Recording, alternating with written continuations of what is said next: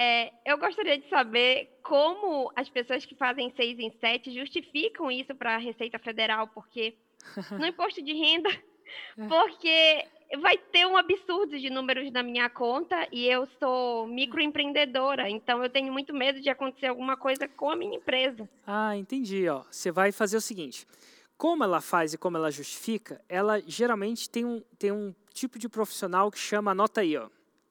Anota aí que você vai precisar anotar. Tá. Chama contador. Eu tenho. Você tem um contador. A empresa tem. E aí você vai chegar para o seu contador, vai falar assim, ó, vendi esse produto nessa empresa e faturei tanto. E ele vai ver várias coisas nisso. Ele vai ver se a razão social da sua empresa permite você vender o que você vende, depende do tipo da empresa. Ele vai falar também o KINAI, que é o tipo de empresa, o tipo de taxação que você vai ver. E não existe, as pessoas pensam, qual que é o negócio certo? Com empresa, isso vai depender muito, depende de o que, que você que mais fatura nessa empresa, o que mais não fatura nessa empresa, se essa empresa é nova, não é. E, e ele, vai te, ele vai te falar. Então, quando isso acontecer, então, você fala com ele. E assim, na verdade, vo, ah. tem contador que não entende nada de negócio digital. Mas se você for Exato. lá na, na, comunidade do Fórmula, você vai perguntar: tem alguém que pode recomendar? É, geralmente, assim, tem alguém que pode recomendar um contador para mim?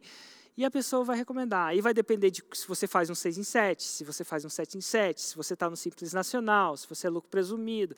É muito complicado. E o Érico é, é, é, tudo menos contador. E eu não sou nem advogado, nem contador e nem médico, né? Tem as três coisas que as pessoas Sim. acreditam que eu sou. Mas assim, é super tranquilo. Então, faz, o, faz a parada. Se você quiser avisar para o seu contador, até antes, você pode até avisar, ó, estou esperando isso, não quer dizer que vai acontecer, mas estou esperando isso e ele vai começar a te orientar. Certo, eu não quero muito, tomar muito seu tempo, porque eu sei que tem pessoas também ansiosas como eu, mas vou só rapidinho falar uma coisinha. Fala. É, em relação à minha empresa, eu tenho uma sorveteria e a maioria das pessoas não entendem. Eu sou nutricionista, mas eu sou nutricionista da gestão de qualidade da empresa. Certo. E eu eu herdei a empresa do meu pai e não tinha nada de controle de qualidade. Meu pai nem sabia que existia isso, me criticava. E aí eu, eu lancei a empresa, a empresa melhorou muito, eu tirei toda a minha conta do vermelho. E o que era uma empresa do zero de qualidade, hoje é 100%.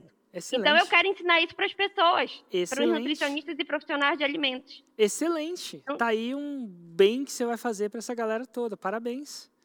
Que bom vai ser te ajudar a botar essa voz, aumentar o volume dessa voz, que, que essa voz chegue a esses profissionais. Vai ser um prazer.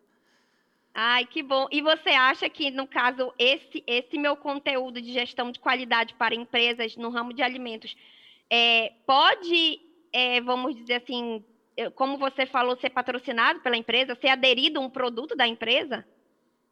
Não entendi a pergunta. Você acha que se, você caso, perguntou se o seu produto, produto vai vender ou não? Não, se o meu produto de, de, de venda, que é ensinar essas pessoas no ramo de alimentos a manter a qualidade de empresas uhum. da, de um ramo de alimentos, né? É, quando o contador for justificar, ele vai justificar sendo um produto da sorveteria? Não, ele vai ser um produto ah. da nutricionista. E, e, e, aí você vai ter que perguntar para o contador. Entendi. É porque entendi. depende de N fatores que fogem à minha alçada. Mas você vai perguntar para o contador. Vai, vai, vai constantemente perguntar para o contador. Ele vai falar o que, que vai ter que mudar contabilmente para isso. E Entendi. e contador nunca vai ser Entendi. um só. À medida que você muda de ramo, você vai precisar de um contador diferente. Porque o contador é, não está é acostumado verdade. com os diferentes ramos. Isso é o que eu acho, tá? Eu já mudei N Sim. vezes de contador, nada de errado com isso, né? Mas à medida que sua empresa cresce, você muda de contador também, porque te, de, alguns contadores estão é, mais acostumados com algum, mas enfim, coisa de empreendedor. Mas começa falando com o seu contador, começa falando com lá dentro da fórmula tem sempre alguém com um negócio digital, começa falando com eles, pede algumas referências, é tipo médico, você pede referência do médico aqui, ali e até você acertar o que você funciona para você. Se você quer rodar a sorveteria e o negócio digital junto, ou, ou separar os CNPJs. É, é, é. Mas assim, fa faz, é porque faz o 6 em 7 primeiro. Ai, meu Deus, tá bom. Até porque eu acho que você pode fazer. E agora o Érico não é, repita comigo, o Érico não é advogado. Certo, o Érico não é advogado. O Érico não é contador. O Érico não é contador. Mas eu acho que você pode abrir uma conta no Hotmart e fazer certo. o 6 em 7 e o 6 em 7 fica lá no Hotmart, que é o gateway de pagamento. Aí certo. você abre a sua empresa do jeito certo para retirar aquele dinheiro. Do jeito íntegro. Entendi. Dito tudo isso, gente, talvez isso seja uma, uma desgraça que eu falei agora. Eu só vi algumas pessoas fazendo, não é um negócio, mas você pode abrir, vender e posteriormente, possivelmente fazer isso. Lembrando, consulte os seus profissionais, contadores, seja sempre certo, íntegro, certo. pague sempre seus impostos e, e contribua para o crescimento do seu país. Tá bom?